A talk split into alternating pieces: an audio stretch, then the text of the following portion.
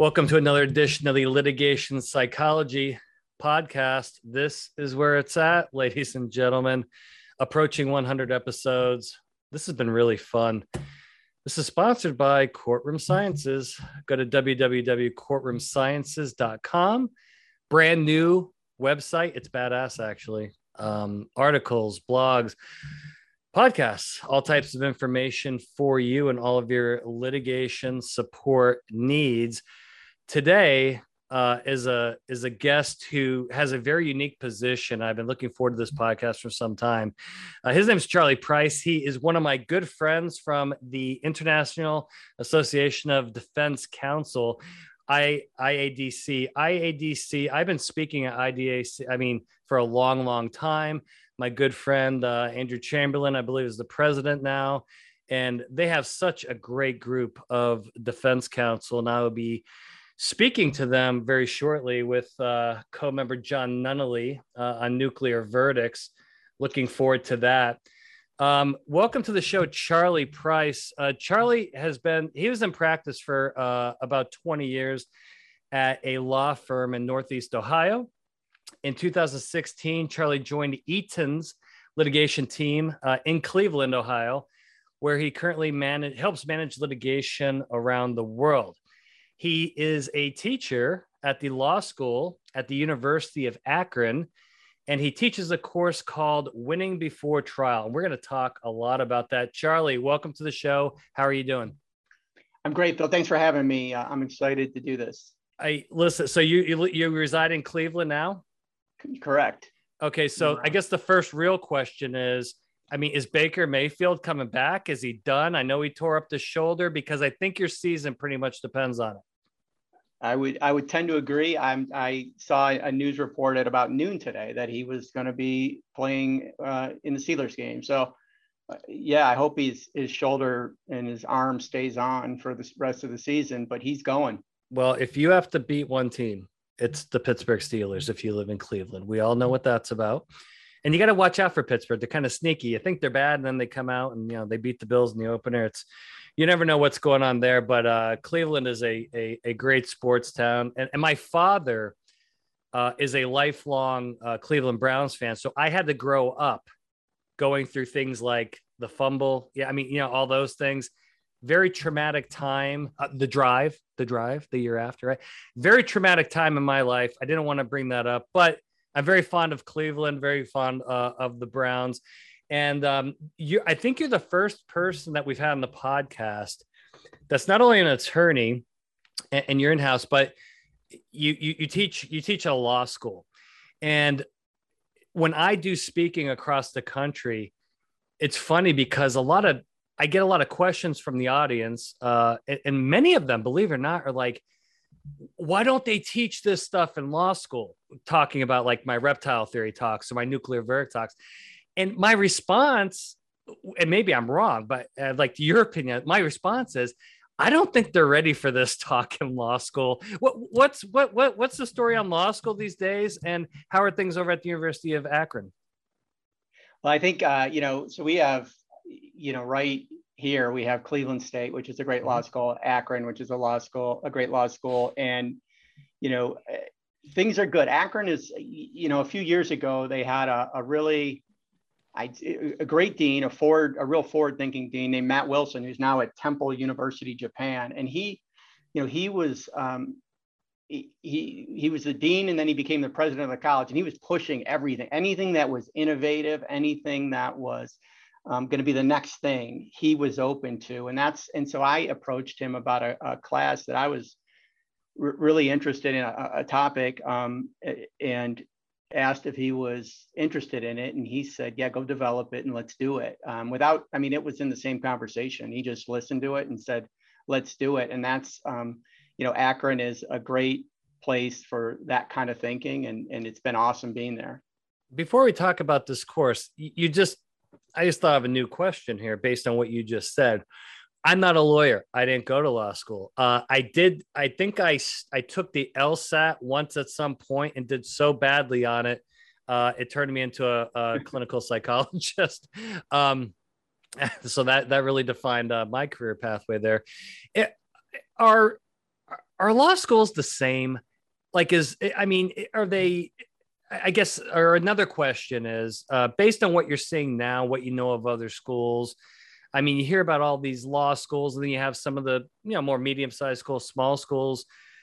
Are they all kind of teaching the same stuff, or, or is there is there a lot of big time differences between law schools today?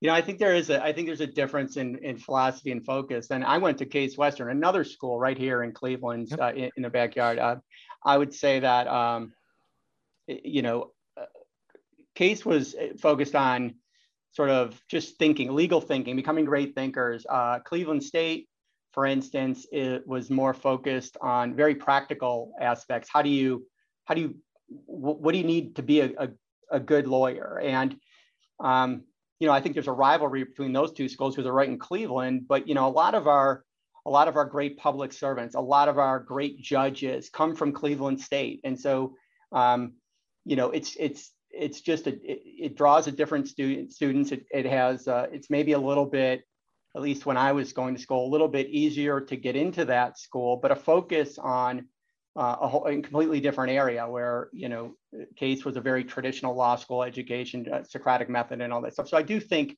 that there are differences in where you go some schools just focus on trying to get you to pass the bar exam wow. um, you know so e- each one is different i think that uh, there's probably value in all of the different theories but they are different Excellent. Let, us talk about the course that you teach, uh, winning before trial. How how long have you been teaching that course, and what really what was the spark that that generated this course uh, yeah i've been teaching it since 20 well i guess 2015 we started developing it 2016 it was launched um. And uh, i think i had like five students now now we oh. have a waiting list uh, we'll have a waiting list this oh, year oh wow um, that's awesome and uh, but you know I would say that I was a very average, I was a very average student, maybe even below average student.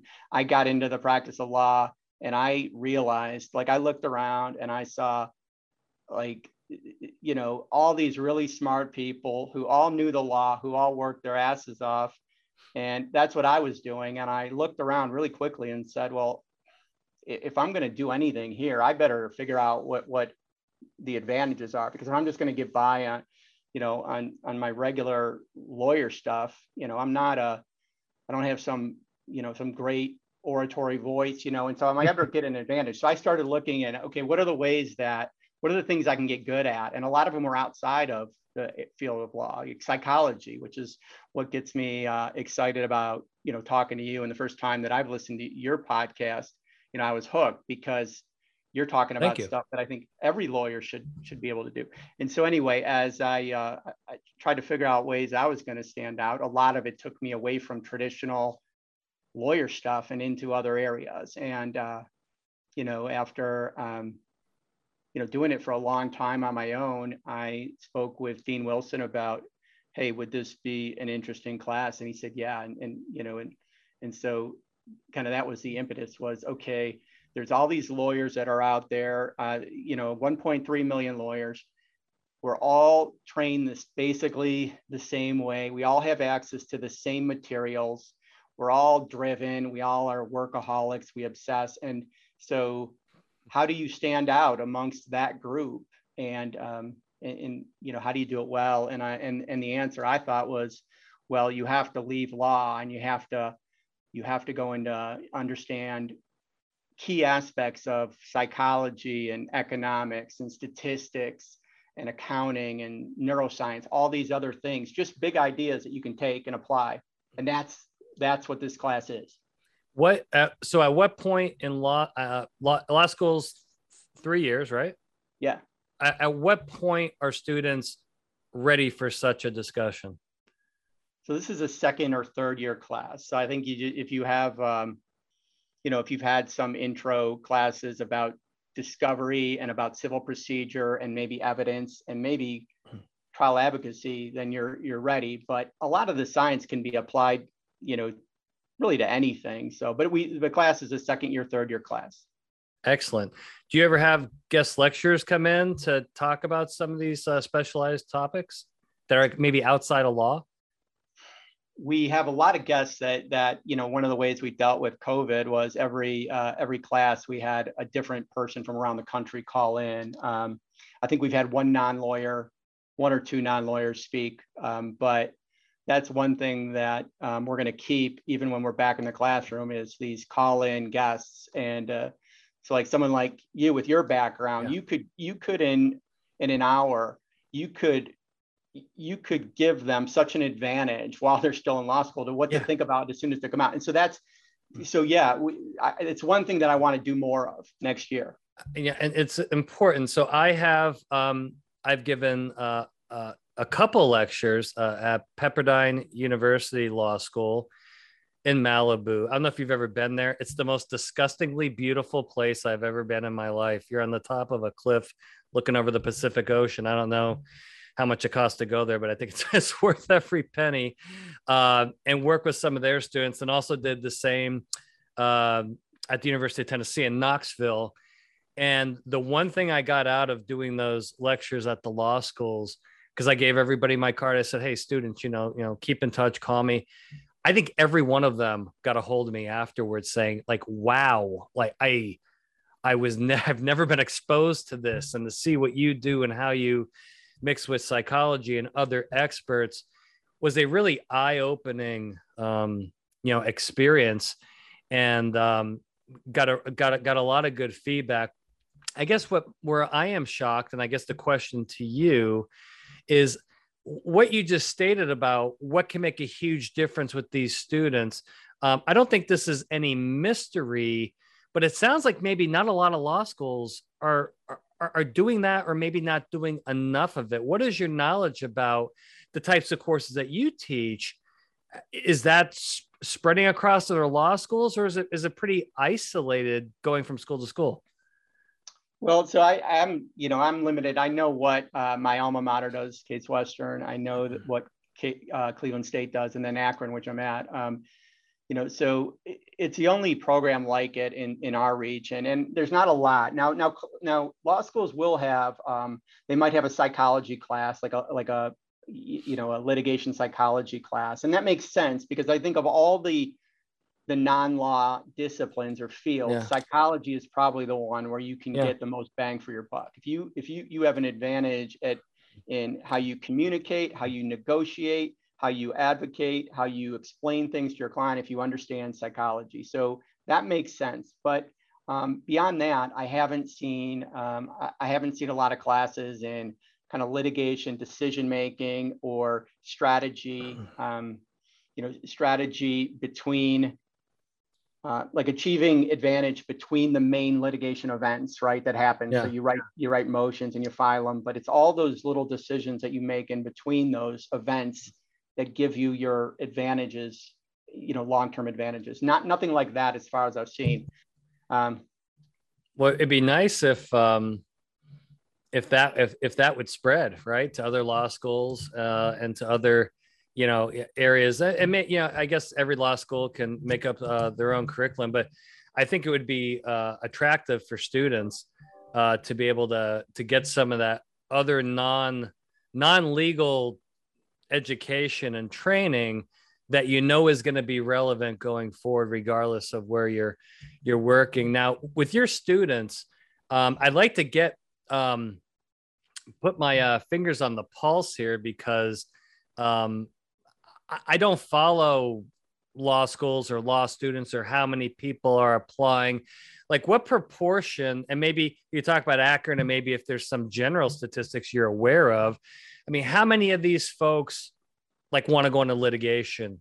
Uh, is there? Do you could you could you maybe throw out a ballpark there? Is it a little bit or is it a lot? What do you think? You know, if you look at just uh, the breakdown of, you know, there's about a million three lawyers a year, about 40,000 new ones each year, uh, new lawyers each year. Um, I think that the numbers around 20 to 25% um, do something with like a lit- litigation bent. Um, and uh, so, you know, about one in four go off and do sort of like traditional litigation. Yeah. And, um, so it's a fair number. Um, and yeah, and that's um because I was curious about that kind of where the where the numbers were now. Now you were so so you were more of a traditional trial attorney for 20 years and then you transferred in-house yeah i was uh, i would i would you know i would say that one of the one of the things that was um, that i noticed early on is that there aren't many we, we call them trial lawyers but there's very few now um, you know you get because because less than 2% of cases go to trial and yep. it creates two problems one um, you know, lawyers today are learning from people who didn't try cases like back in the old days when yeah. the trial lawyers had 20 or 30 trials a year. Well, now you might have one a year if you if you do a lot. Um, and so a lot of times lawyers are missing out on that training. And the other piece of it, I think, which is which is really important, is that you don't get that end of case experience. You don't get the end game knowledge. And so you if you've never been in trial, you can't look back and predict what's going to be important at the beginning yeah. of the case. For instance, if you're if you're uh, walloped with some issue because a jury hates your client or a witness, and you don't realize it until you've actually gone through it, and it was something that you could correct early on, which is something you would advocate. I've heard you advocate that on your podcast. Yeah. Um, you wouldn't know that that advantage exists until you've lived through it and probably seen it play out against you. And so, you know, those are the problems with, you know, those are the problems. I would say I was I was a litigator, not a trial lawyer, but I knew, I at least knew that there was stuff. I had all these blind spots because of that, and I tried to fill them in in all these different ways. Yeah, that's and that's that's that's um excellent background. Have you um do you like the transition to the in-house role as opposed from a from a lifestyle perspective? Like can you actually like have dinner with your family in the evening? Like is that possible?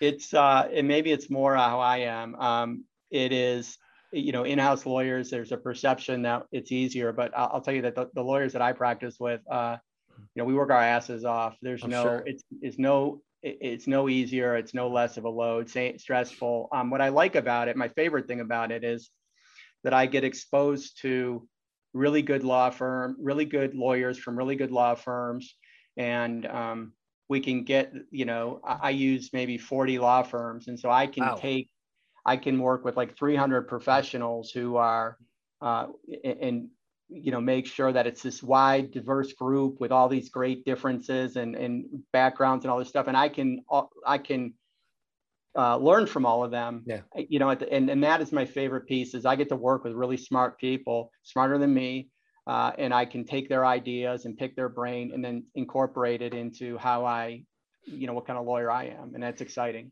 So that, that's an interesting uh, point that you, you you work with all these um, law firms um, from the in-house perspective um, because listen law firms are always looking for new clients. And i will tell you this because i i work with more than 40 law firms. I work with hundreds if not thousands at this point. And the the difference between the culture the talent the philosophy is so different. What are some of the both attorney based and just kind of firm based characteristics that you're looking for from the in-house perspective to say, hey, this would be a good fit for our panel and our types of cases? Yeah, so I would say um, if I were going to, you know, I would say that we have um, kind of the everyone has the knowledge, legal analysis, ability for advocacy and stuff. But where I think it gets really interesting is, uh, and what you, you know, um, like people who are really uh, creative, great writers is one of the most like great communicators, right? Um, which is again one of those you know if, if you can add like a journalism training to your law you have a huge advantage. So communication creativity the ability to uh, make predictions uh, about and, and you know um, and, and, use numbers and be comfortable with numbers yeah. and making predictions about outcomes that's great. And then the psychology piece is huge. Anyone that you know anyone that's paying attention to um, you know the biases and uh, the the kind of the cognitive traps that that lawyers we fall into all the time from the moment we get the complaint. Anyone who's paying attention to that and and they don't have to be expert in it. There are experts to do that, but anyone that's paying attention to those kinds of things, it gets me excited. That's that that that's excellent. Now, I'm not sure if you're aware of this being in-house, but well, there's there's two. I think there's two really really bad problems going on, particularly with the defense bar. Um, is number one, you well, you already mentioned number one. There's not a lot of trial attorneys out there, and and and that's that's a a problem and that's going to rear its ugly head as we go year by year and folks start you know retiring the people behind them i think may have their hands full because i do think that their counterparts on the plaintiff side um, try many more cases are far more trained because they're in a very different uh, system but even, but another problem i've seen which is a national problem and i hear about it every week from big time partners at law firms that are so annoyed saying these millennial attorneys bounce around from firm to firm. They don't want to work past five o'clock. They don't want to be in the office before 901 and they don't want to work on weekends. And then when you pressure them, they quit and they, they go someplace else. And so I find the partners at a lot of these law firms I work with a lot of turnover on the on the associate end and they're struggling to get those draft picks right up to the starting positions do you talk about that in your classes or is there actually maybe you talk about that uh, amongst your colleagues because i think that's a big big problem the lack of consistency at that level and you don't have those people growing within the firm yeah i think that it's a great it's a great um, it's a great question. It's a great issue, and and I think that I've heard the same thing. We can't keep talent. It's the millennials. Yeah. I the millennial bashing and stuff. Um, I, I would I love say bashing that, millennials. I would say, I would say that um, you know that if we I'll put it this way: if we went to those same partners that are complaining about not being able to keep their millennials, and we said, uh, Eaton will pay your hourly rate to go fix the problem and figure out ways to keep them there, yeah. they wouldn't shrug their shoulders and give up after six minutes, charge us 0.1. Yeah. They would figure it out. So I would say for them to figure it out. For, for us, for Eaton, we get really excited. And, and actually one of my, uh, our head of litigation, we, uh, we call it jetpack, jetpacks. We, we, when we get a young lawyer, we try to get them in, uh, you know, as engaged as we can in our matters. Give them Good. leadership roles, give them training, give them mentoring if they want it, um, to try and develop them. And we call it jetpack. Like we we shoot them off into the stratosphere and we get them ahead of everybody else, and that's what we try and do. Um, that's our way of trying to um, help firms. Um, you know, help firms keep their young, talented people interested and, That's and terrific. hopefully interested in in our work because it is a problem um, and you know we do talk about it for sure yeah because I, I get a lot of um again I, I hear a lot of head you know being a psychologist people just kind of dump their goddamn problems on you. And so a lot of it is you know i got this superstar. I want you know him or her or whoever to to get more experience. The ins- the insurance company won't let me or they, they won't let them do the opening. They won't let me do it. They only want me. And from uh, uh, from an insurance defense standpoint i think that's just another dumb thing going on because with the claims people and i've talked to claims people too like hey i'm not having some rookie come out of the bullpen to throw in a world series game. No no no no. I'm going with the starter and you know the that the the, the associate can be the bat boy or whatever. It, eh, there's got to be some give and take here. I mean otherwise th- these young talented attorneys are just going to be writing briefs and motions and they're not going to be able to get in front of those juries uh, or do those even do the mock trials. Um, and i guess the problem i have with that is uh, all the conferences i go to this is not an issue that actually comes up too much in the in the in the domain of the presentations or the discuss it's like the dirty little secret no one wants to talk about. I mean how can we get the word out there to try to you know convince you know between corporate america and the insurance industry that we've we've got to have a way to get these folks up to speed because otherwise when these very experienced trial attorneys say you know what i'm going to my lake house i'm done and then the person behind them has tried six cases to verdict, that's going to be a problem. Yeah, and it's going to be a problem for their for their clients. It's a great, yeah. Bill, it's a great observation. I think, um, you know, for the matters that uh, I can say, you know, it, it, for the matters that Eaton gives out to firms and has people, we, we insist that um, that the younger lawyers are involved in a meaningful way, and we we invite them to all the conferences. We ask them questions. We get them speaking, and then we tell the you know the relationship partner or whoever it is um, we say this that for our um, you know sort of for our model to work it's it's best ideas win. And if you're not getting ideas from your whole team then we're not going to get the best ideas. We're going to get your ideas. And frankly we don't want just your ideas. We want your whole teams. And so if the first year associate or a paralegal isn't comfortable participating or isn't giving them a, given a meaningful role well, then you're doing us a disservice. And we try and communicate that and, and uh, Stan Ball, our head of litigation, is he, you know, when, when we have calls with our firms, he'll go down the list and make sure that he's getting the, the ideas and opinions of everybody on that call from most senior to least senior. Uh, and I think it's a good way to handle it. Outstanding. Let's um let's wrap up on uh you write you write a blog. I do and tell us. anyone uh, reads it. yeah, you may be surprised. Uh, they may be reading after this. Um, tell us um, um, about the blog and and what and, and what types of things you're you're you're you're you're, you're posting. Yeah, so it's it was it started as sort of a companion to my class. It's called winningbeforetrial.com, and and nice. but I post articles. Uh, it, it's winning before trial. It's like separating you from the robot lawyers. And what I'm trying to do is just what I want people to do is, you know, if you think about the practice of law, you know, we've we're, we're a profession that honors precedent. We adhere to what has happened in the past. And if we started today uh, from scratch and we have all these competitors, these clogged dockets, these overworked judges, we have all this science that you know what you do that's more available to us.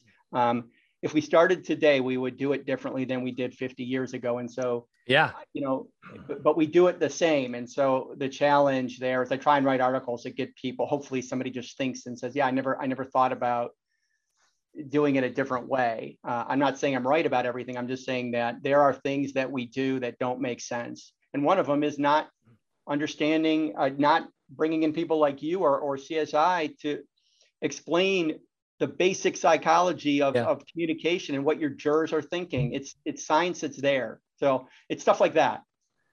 That's that's terrific. So it's uh, winningbeforetrial.com. Uh, we'll we'll post that um, below uh, this episode uh, when we post the episode, and I'll be that'll be on my favorites bar uh, to make sure I'm uh, up there. And if if you need any, if you want, if you want to quote me on something, feel free to. Um, this has been a great episode, Charlie. Thank you so much for coming on. Can Last, I ask you one question? Yes, please. I'd like to end on a question for you. Oh, sure. So, from where you sit, you work with all these all these different law firms and all these different companies. And if you are, a, you know, if you're a, a company that has, you know, litigation, you know, coming in over and over, and you know, what would be your advice about how an in-house law department or how our firms can get better like tomorrow and start what should we be thinking about as a company? Being aggressive early in cases the number one thing you can do because that's what your adversary is doing right? If you're on the defense side and so the the the top thing that we preach in fact we we have a new a new set of services that i'm i'm speaking around the country on and we're already implementing that we call pre-litigation services. Pre-litigation because we had companies and firms calling us saying listen why are we waiting till a case is filed to be prepared for litigation? Why can't we start? We know who the key witnesses are going to be in most of these cases we know who our corporate reps are right? We should have a system ready to go. So when the case is filed you know we're starting at the the 50 yard line. We're not starting at our own 20 and so that's what's really we've been doing here the last couple of years. And boy, it's exploding. It's exploding almost too fast because my phone keeps ringing because everybody wants to get on board with this because they have figured out, you know, investing time, energy, and money in prevention has a huge cost savings on the back end, number one, but also gives you a nice strategic advantage because what you don't want to do as a defendant, I'll tell you this, and this has happened. I won't name the companies, but I know who they are. They're viewed by the plaintiff's bar as an ATM machine, right? Hey, I need some money. I know exactly who to go to because they're going to pay me. They, they're not prepared. They're not going to go to trial and they go in, they put in their password and they get their money. And I think if you have that reputation as a company or an insurance company or defendant, you know, they're going to keep doing that and taking advantage of it. So I think what we're trying to pioneer here is a movement of very, very early proactive preparation, which, yeah, is going to take time, money, and energy. That's going to have an extraordinary impact on the back end because the adversary is banking on, I mean, betting the farm that the defendant won't be ready, that they won't, will not have been proactive, and that they will they will have the lead uh, for the entire game, and that's gonna that's gonna turn out to financially really pay off for them. And probably less trial experience too. So we're when when you yeah. when yeah. our firms wade into trial, they may have tried 10% of the cases that the plaintiff's bar has tried, you know. Yeah. And then the plaintiff's, you know, the plaintiff's bar is like, why in the world would I settle this case for a reasonable amount when I know I've got you? I've got you. Eight out of 10 times in front of a jury, I've got you. Why in the world? I mean, those, hey, you roll the dice on that, right? And so that's that's kind of what we're preaching on this end. And I think it's a so far so good. Um, I'll be speaking uh, with John Nunnally at uh, IADC, and you'll be there, and we'll we'll, we'll talk we'll talk about that. Uh, we'll talk about and go over the causes of nuclear verdicts uh, and things like that. But I I have the final question because I'm the host, so you can't get the final. I have got a final question. All, All right. right, Halloween Day, one o'clock, Pittsburgh at Cleveland. Cleveland laying three and a half points. I want your score. Cleveland, the Browns are going to take it. We're going to take it 33 24. 33 to 24. I like that. And that's easily covering the spread. 33 24. I'm all over that. Go Browns. Charlie, thank Browns. you so much for being uh, on the podcast today. I'm sure we'll be in touch regularly. Contact me if you need anything. Yeah, you do the same. It was an honor. Thanks, Bill. Thanks. Take care. And for everybody that's listening and watching, thank you for participating in another episode of the Litigation Psychology Podcast brought to you by Courtroom Sciences. See you next time.